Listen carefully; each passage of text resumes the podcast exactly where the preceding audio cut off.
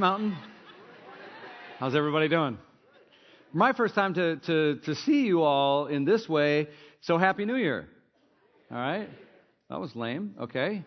Happy New Year.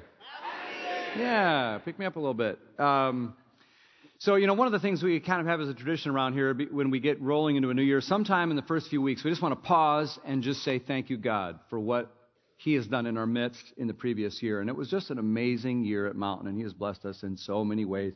We want to take one minute and do that right now.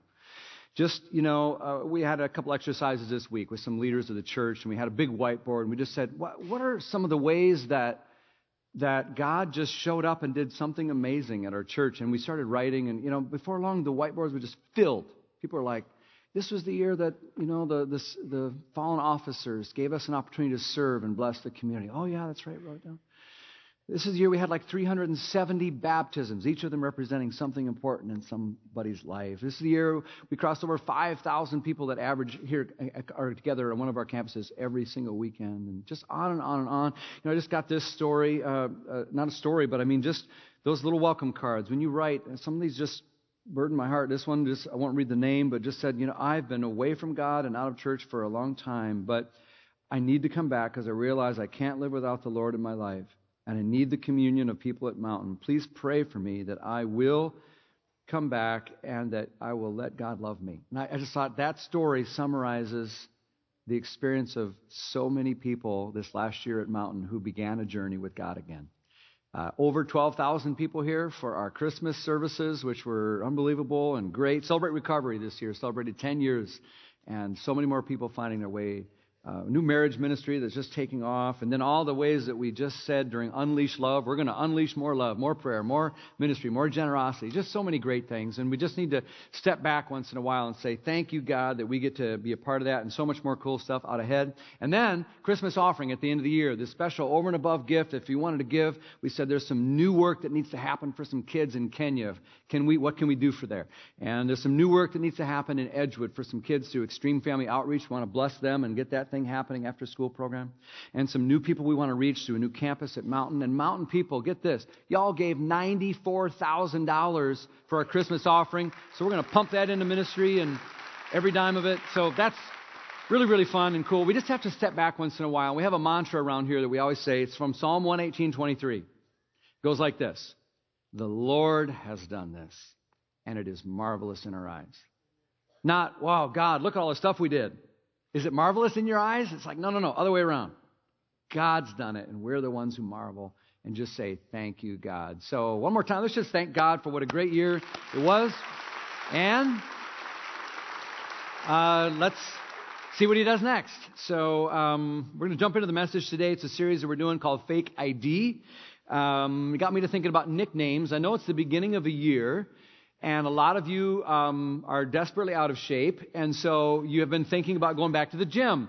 And you know, when you go to the gym, you need you need some new clothes. You need to look the part because you don't really, you know, you're not going to be there long, and you want to, um, you know, you, you also need a nickname. And people at the gym don't actually know each other. They just refer to each other with these little snide made up nicknames based on what they observe. You know how this works, right? So I did some research. I have some help for you. All you people who are heading back to the gym, here's how you can decide your new nickname. Here's how it works. Simple chart. Use your first name, initial, and that gives you the first part of your nickname.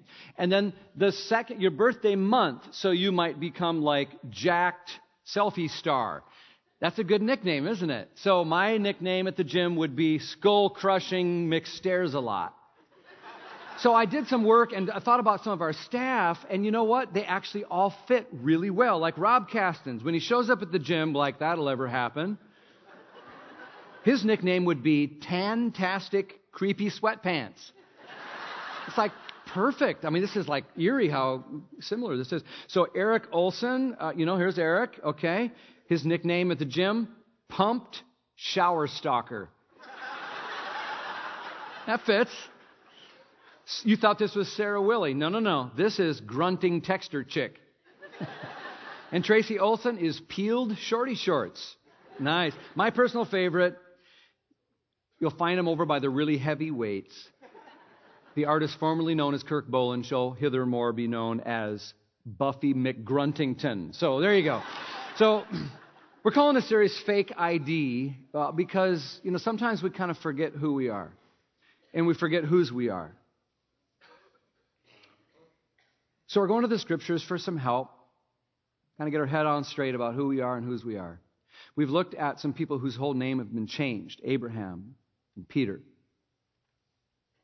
And today, I, I just want to invite you to be as honest as you can be with yourself before God about your life. Take a deep breath and kind of let down whatever pretense you have. And if we can just be honest today and admit to ourselves, maybe, and to God, that some of us uh, feel kind of empty sometimes, and maybe even now is one of those times. Sometimes we feel bitter. That life is hard. Maybe it's because of some circumstances, something that's happened in your life recently or a long time ago. Or maybe because something didn't happen and you're waiting for it to happen. For a lot of different reasons, many of us aren't rolling into 2017 all happy clappy with a new nickname at the gym. The weights we're lifting are the same old ones, and they're not making us stronger, they're burdening us. And sometimes you can just wonder you know, is this just who I am now? Is this the way my life's always going to be? Can anything change for me? Is there hope for me? Does God know? Does He care about what's going on with my empty or bitter situation? So open your Bible to the book of Ruth. It's in the Old Testament uh, or get it on your Palm Pilot. We're going to cover a lot of scripture today. Actually, we're going to cover the whole book of Ruth, which is four short chapters, and you're going to discover that it's a story, and it's it's got other names in it, but it's your story and mine. Our ID is in this this book as well, and we'll see what we can find in here. See if there might be any hope for us. Ruth chapter one, verse one. Let's jump in right there.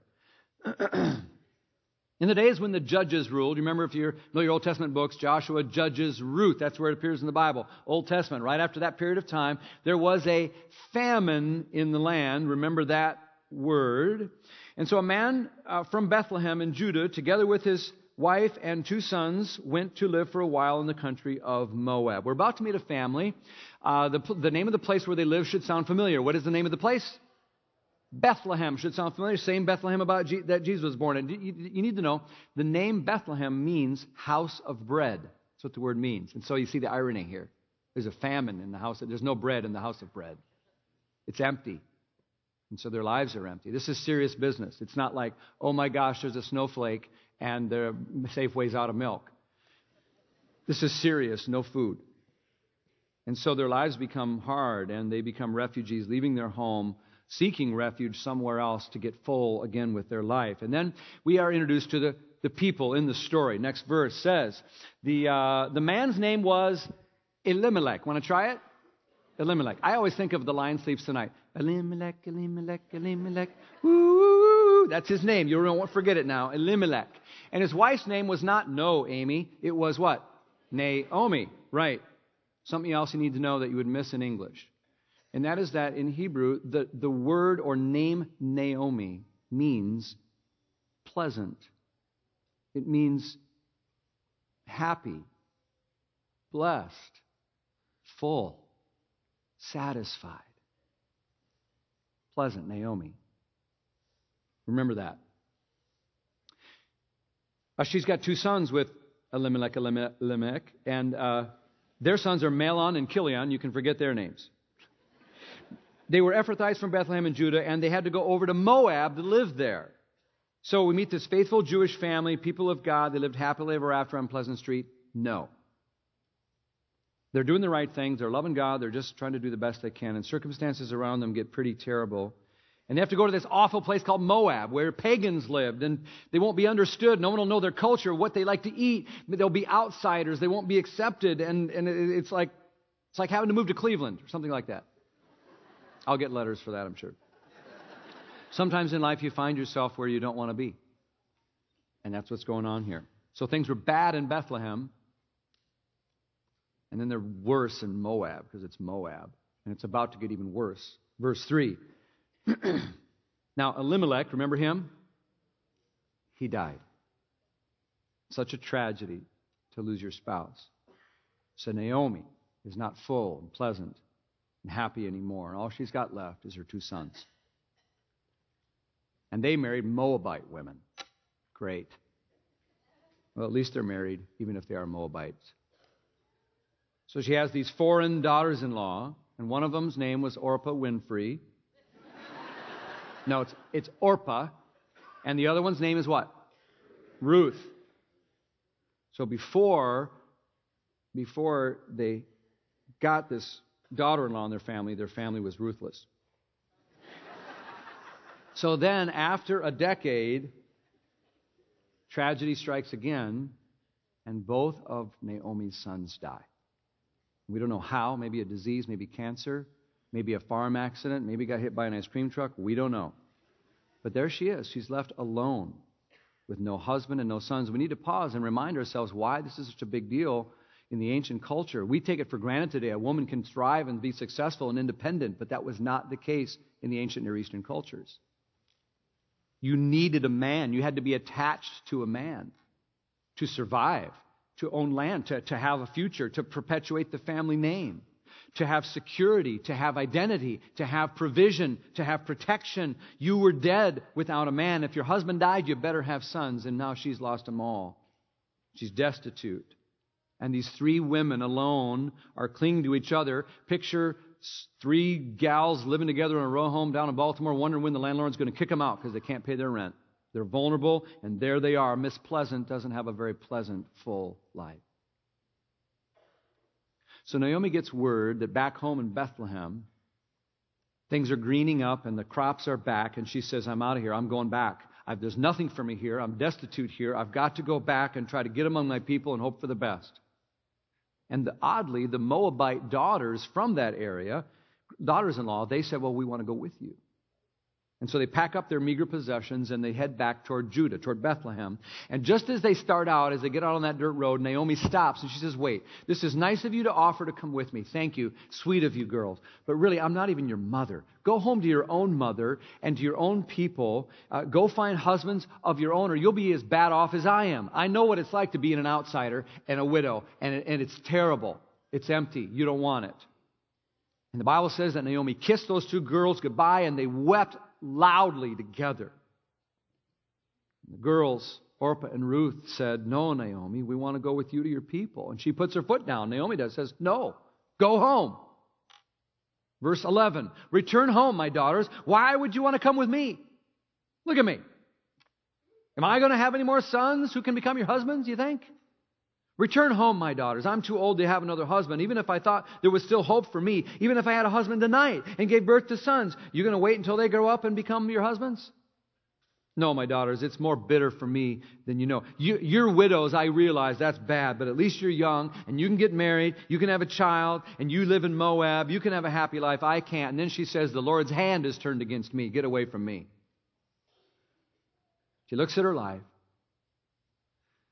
and her cup is so empty. She feels so much pain and hurt that she comes to the conclusion that God has abandoned her. God has held his hand against her. And in that kind of sad, pathetic moment of hopelessness, there's more crying. Verse 14 they wept aloud again.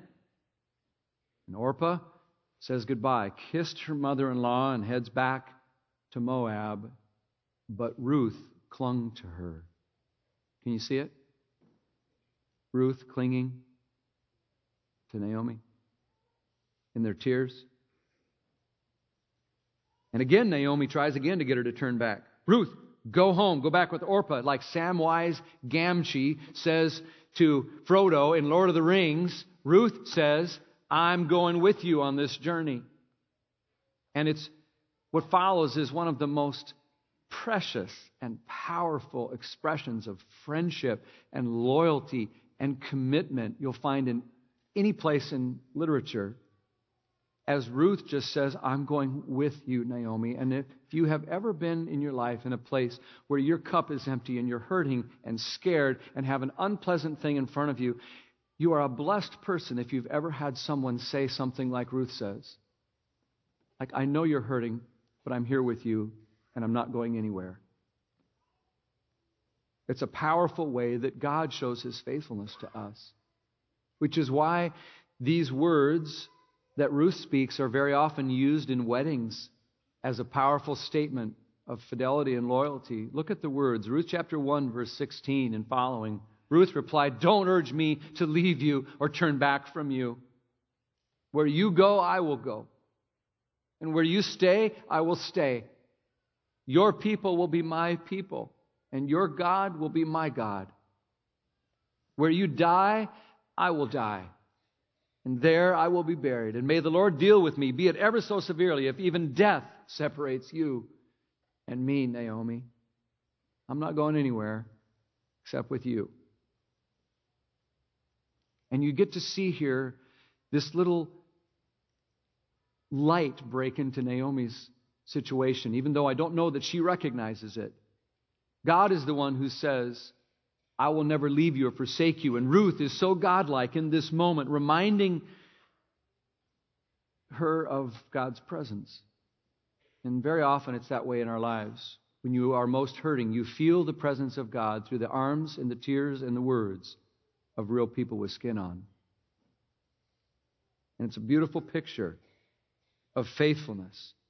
And it's no surprise that the word used in the Bible to describe Ruth in this chapter in Hebrew is the word chesed. It means loving kindness, faithfulness. It's the Bible's favorite word to describe God.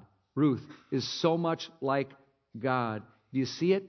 Even in Naomi's worst nightmare, she's receiving love and faithfulness and grace and blessing. She can't see it yet, but God's blessing her through Ruth. But because it came from a person and in a way she wasn't expecting, she couldn't even see it. She doesn't know it. She can't feel it. There's too much pain. But God is already responding to Naomi's empty cup through Ruth. Look what happens next. Verse 19.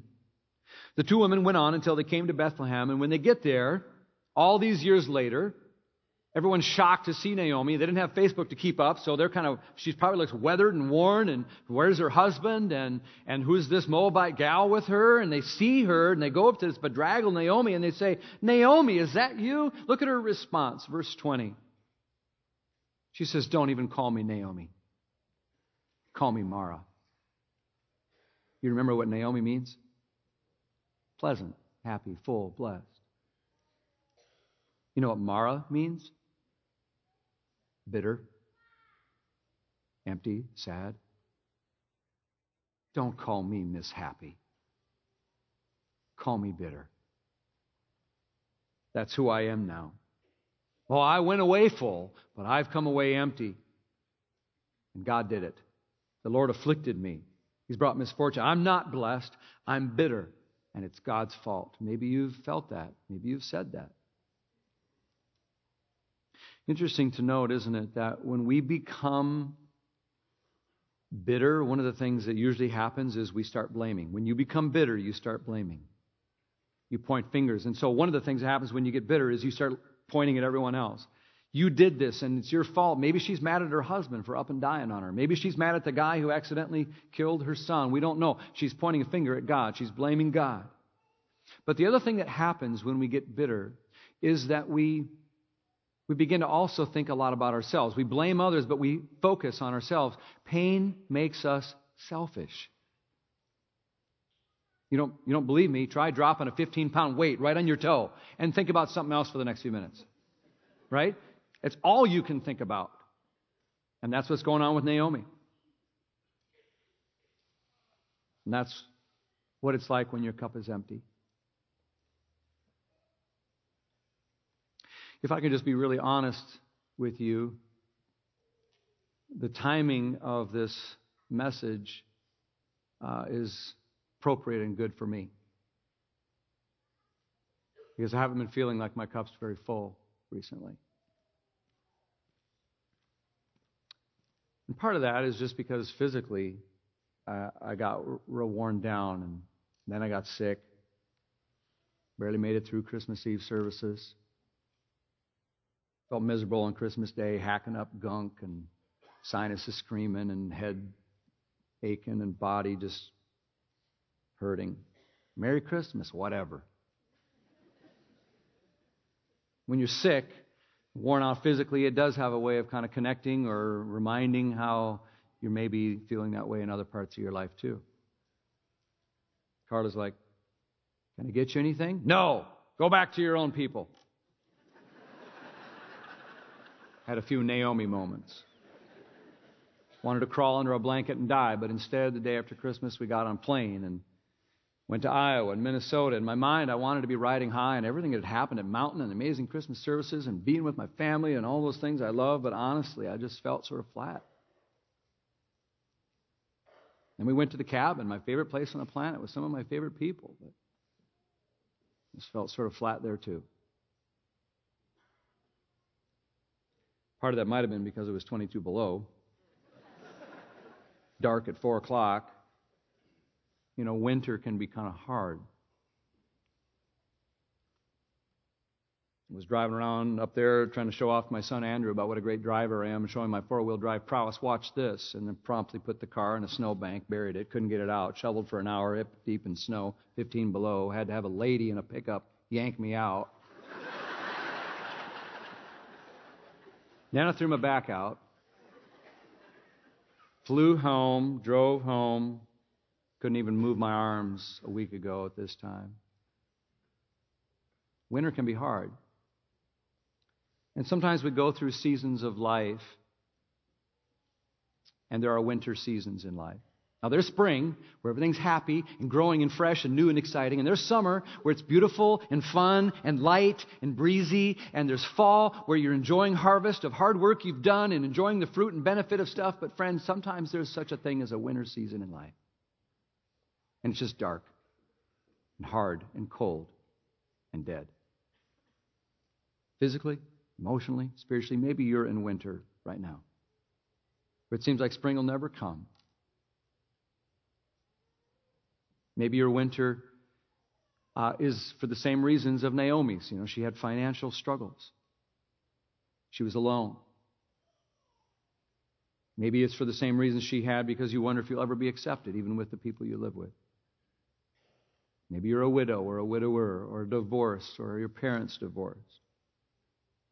Winter can happen because of depression, anxiety, anger, frustration, unresolved conflict, physical issues, our insecurity, our guilt. All of it can, can muster up inside. We're all like Naomi.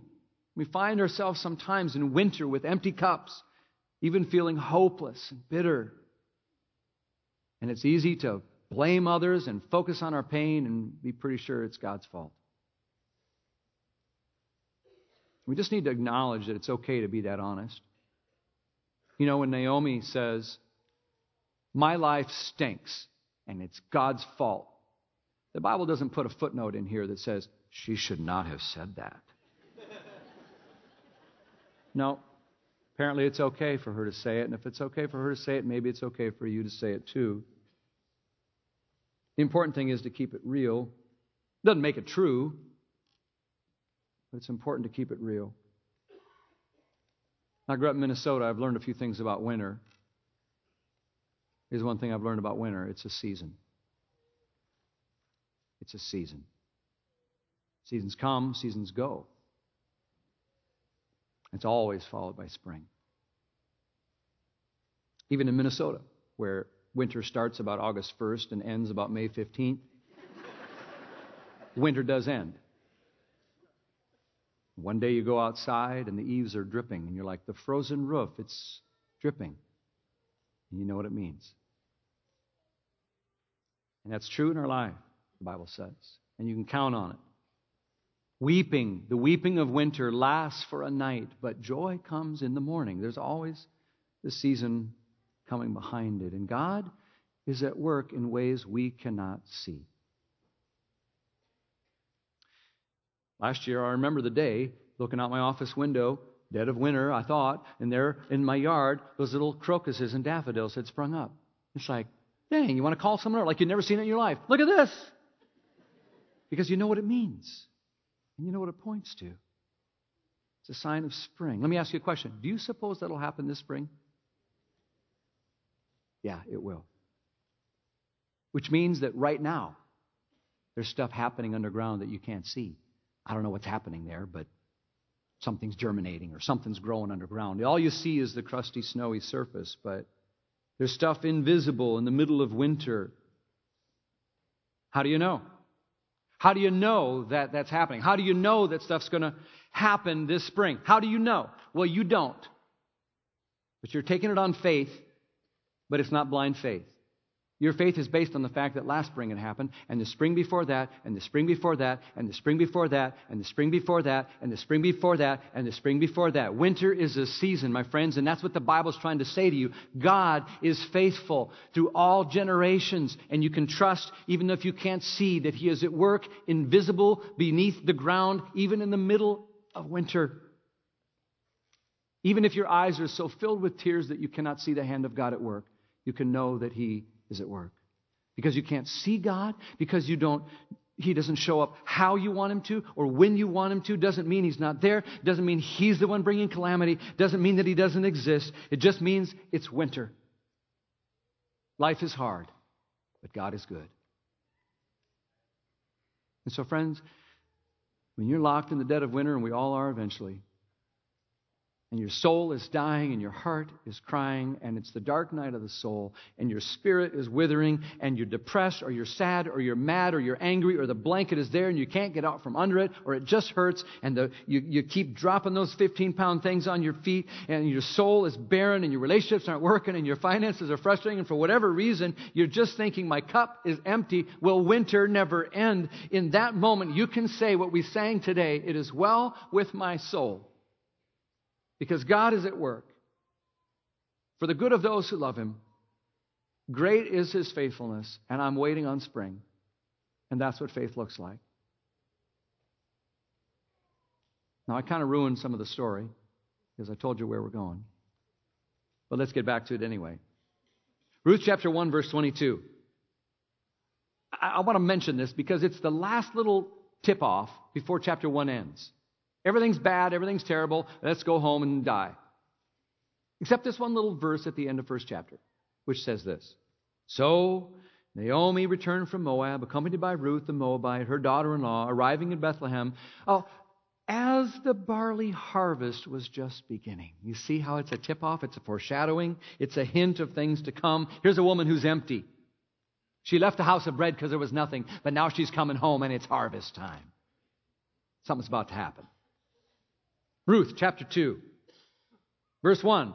A little bit of background information before we resume the story. The author lets us hear this. Now, Naomi happened to have a relative on her husband's side, a man of standing, which means cash, from the clan of Elimelech, Elimelech, Elimelech, Elimelech, whose name was what? Not Bozo, Boaz.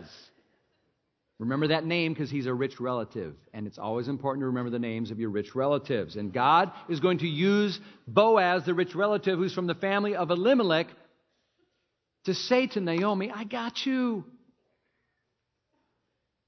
And so now that they're back in Bethlehem, I love the fact that they don't just sit on their hands.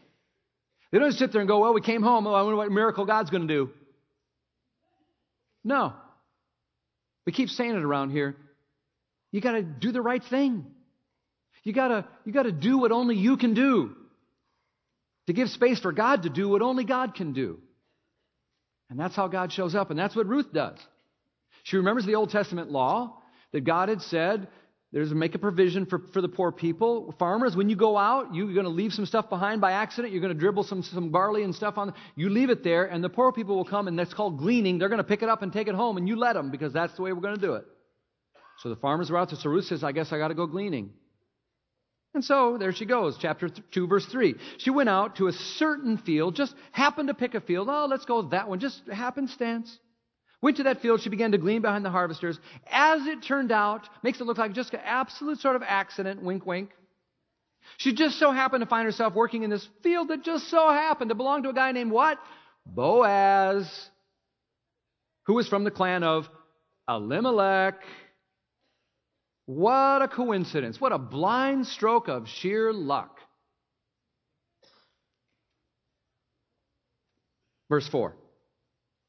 And just at that very moment, wouldn't you know it, that Boaz just happened to be showing up from Bethlehem. Imagine the timing of that. Hmm. He greeted the harvesters, oh, Lord be with you. They're like, Lord be with you. And then he sees Ruth. Who's that? Verse 5. Boaz asked the boss man, Who's that woman over there? Small town. And the overseer replied, Well, she's the Moabite, came back with Naomi, and uh, she asked if she could glean. We said, Sure, and boy, she's a hard worker. She's a good one, Boaz. Boaz goes up to Ruth, and the two of them have this cool conversation. He just says, You're welcome here anytime, ma'am. You can glean in my fields anytime you want. In fact, I'm going to tell the guys, take care of you. You want some water? Here's some food. Here's some lunch. You eat with us, and you just glean every day you want to. And she's like, Oh, thank you. I don't deserve any of that. You're so kind. He's like, Well, I've heard about you. You're a good one. You took care of your mother. You're so faithful, and I know why you're here. You're here because your cup was empty, and you're looking for shelter under the shadow of God's wings. And I believe He's going to answer that prayer, even as He Himself is beginning to answer that prayer. God will take care of you. Beneath his wings of love abide. She breathes a sigh of relief and says, You're so kind. And we see that she receives this undeserved mercy and love. You know what that's called when you receive undeserved mercy and love? What's that? What's the word for that? Grace. Grace is again in the picture. God is using Boaz to bring grace into Ruth's life to fill her cup, literally with barley, but in so many more ways, and it's going to spill over into Naomi's. But I'm getting ahead of myself again. Back to the story. He loads her up with a bunch of stuff and smiles at her, and off she goes, and she gets home, and, and Naomi's like, Where you been, girl? She's like, I've been out gleaning, and I met a man named Boaz. verse 20, Naomi says, first time we see a smile on her face. The Lord bless that guy, Boaz. He has not stopped showing kindness to the living and the dead. She added, This man, by the way, you know, is our close relative. He's one of our guardian redeemers. He's one of our family redeemers. It's a concept in that culture that meant wealthy family member who had the option of rescuing family members if they were destitute. He's the one who, who could be that guy. There's grace breaking into the situation, something happening underground cup is starting to look a little different. Ruth, she doesn't just sit on her hands. She does what only she can do. To give God space to do what only God can do.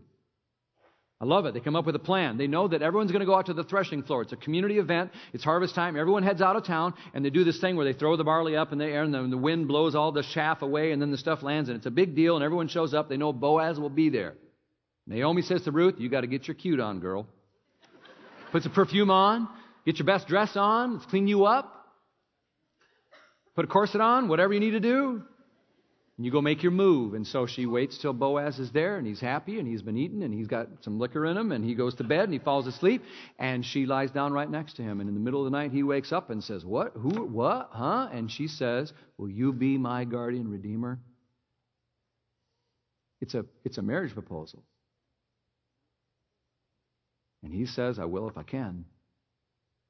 And chapter 3 is all about him taking care of the legalities and working at it. There was another guy who had first option, and he kind of talks him out of it. And the next thing you know, the door is opened for them to marry. In chapter 4, verse 13, Boaz took Ruth, and she became his wife. And when he made love to her, the Lord enabled her to conceive, and she gave birth to a son. Verse 14, and the women of the town, oh, Naomi, Naomi.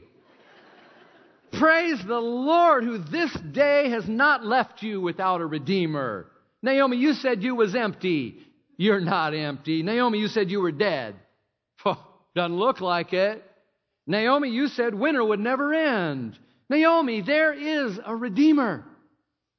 There is life. And it's right on time, Naomi. You said God was against you. But look, He's not against you. He's blessed you. You're not Mara. That's a fake ID. You are blessed. You are loved. You are precious. And He is right now renewing your life, sustaining your life. You thought you needed a man, but He gave you a daughter in law, and that's better than seven sons. And right now she's given birth. And there you see this beautiful picturesque scene. Verse 16 Naomi took the child in her arms. Can you see it? This widow, this childless, this husbandless, hopeless woman, now with a baby in her arms and tears in her eyes that allow her to see the blessing and the provision in the hand of God. Naomi has a son. God came through, not in a way she thought, not when she thought, not how she thought. And the bitterness and the blaming of her winter melts into praise and new life, just as it can in our life. Because of the blessing and the provision, the faithfulness of God. And they named that baby, by the way, Obed. He was the father of Jesse, who was the father of the great King David. And that's why in Jesus' genealogy, Ruth is mentioned. Because through this unlikely story, God surprises with his blessings, even in the midst of bitterness. Let me give you a couple things to chew on. You might be in winter right now. Remember this. First of all, God knows. Not even a sparrow falls that he doesn't see. God cares. God cares. Hebrews says that it's a promise from God I will never leave you or forsake you. God knows, God cares. And third, God's at work. God's active. He's doing something. You may not see it, you may not feel it. Don't let your feelings determine your faith. God knows, God cares, God's at work. Second, we've got to learn to get better at looking for God and seeing Him in the ordinary, unspectacular events of our lives. That's the whole book of Ruth. There's no great miracle here that we can see. Now, the narrator helps us see how God was invisibly at work in ways that maybe outsiders wouldn't think it was anything.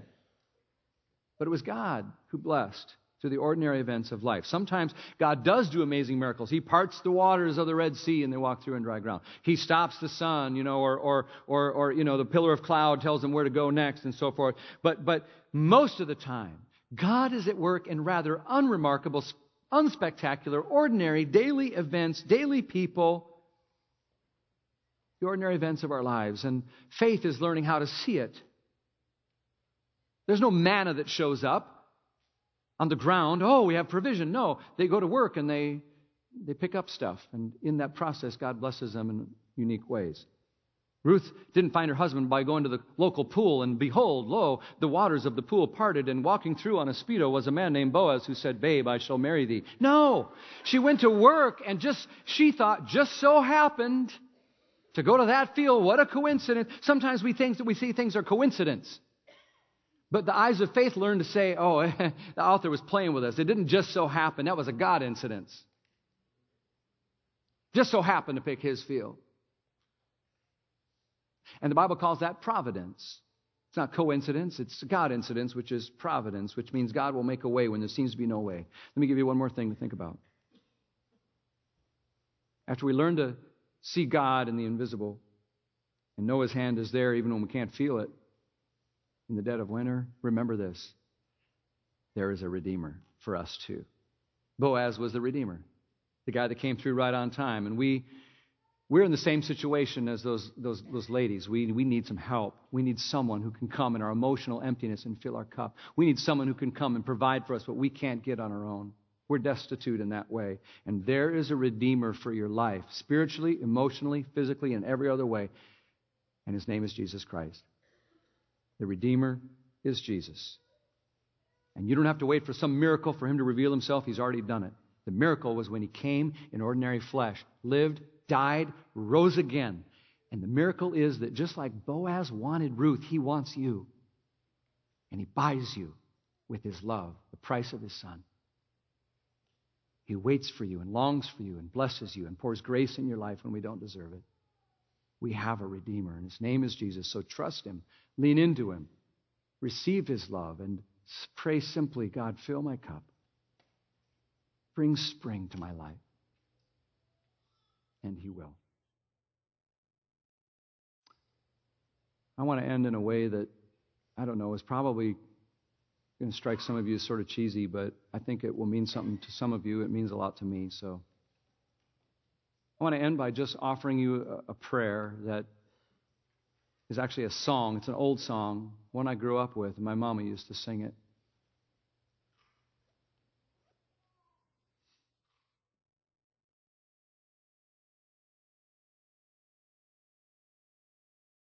And it has become for me a prayer that I find myself praying at various moments And so I offer it to you to be a prayer. And so, as we just bow our heads, I'm going to try to sing it. I can't sing, but I'll try it. It's very short and brief. And if you want to hold your hand out as a symbol of your life, a cup, you might be one of those people whose cup in this moment is overflowing. Bless you. Just love on others and bless others and let your joy just bubble over. But if you're like one of those people whose cup is not so full right now, or maybe empty, then you just let this become your prayer with me. And you can hold out your hand or hold out your life as we do.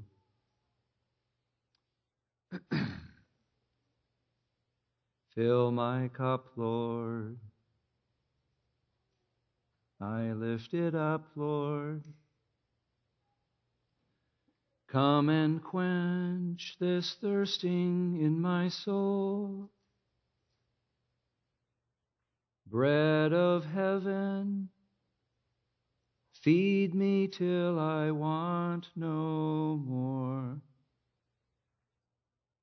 Fill my cup, fill it up, and make me whole. That's our simple prayer, God. You are strong, we are weak. You are Lord, you are cornerstone, you are the one who can fill our cup. We trust you with all of our heart. Help us to lean on you and acknowledge your ways to direct our paths. Fill our cup. In Jesus' name, amen.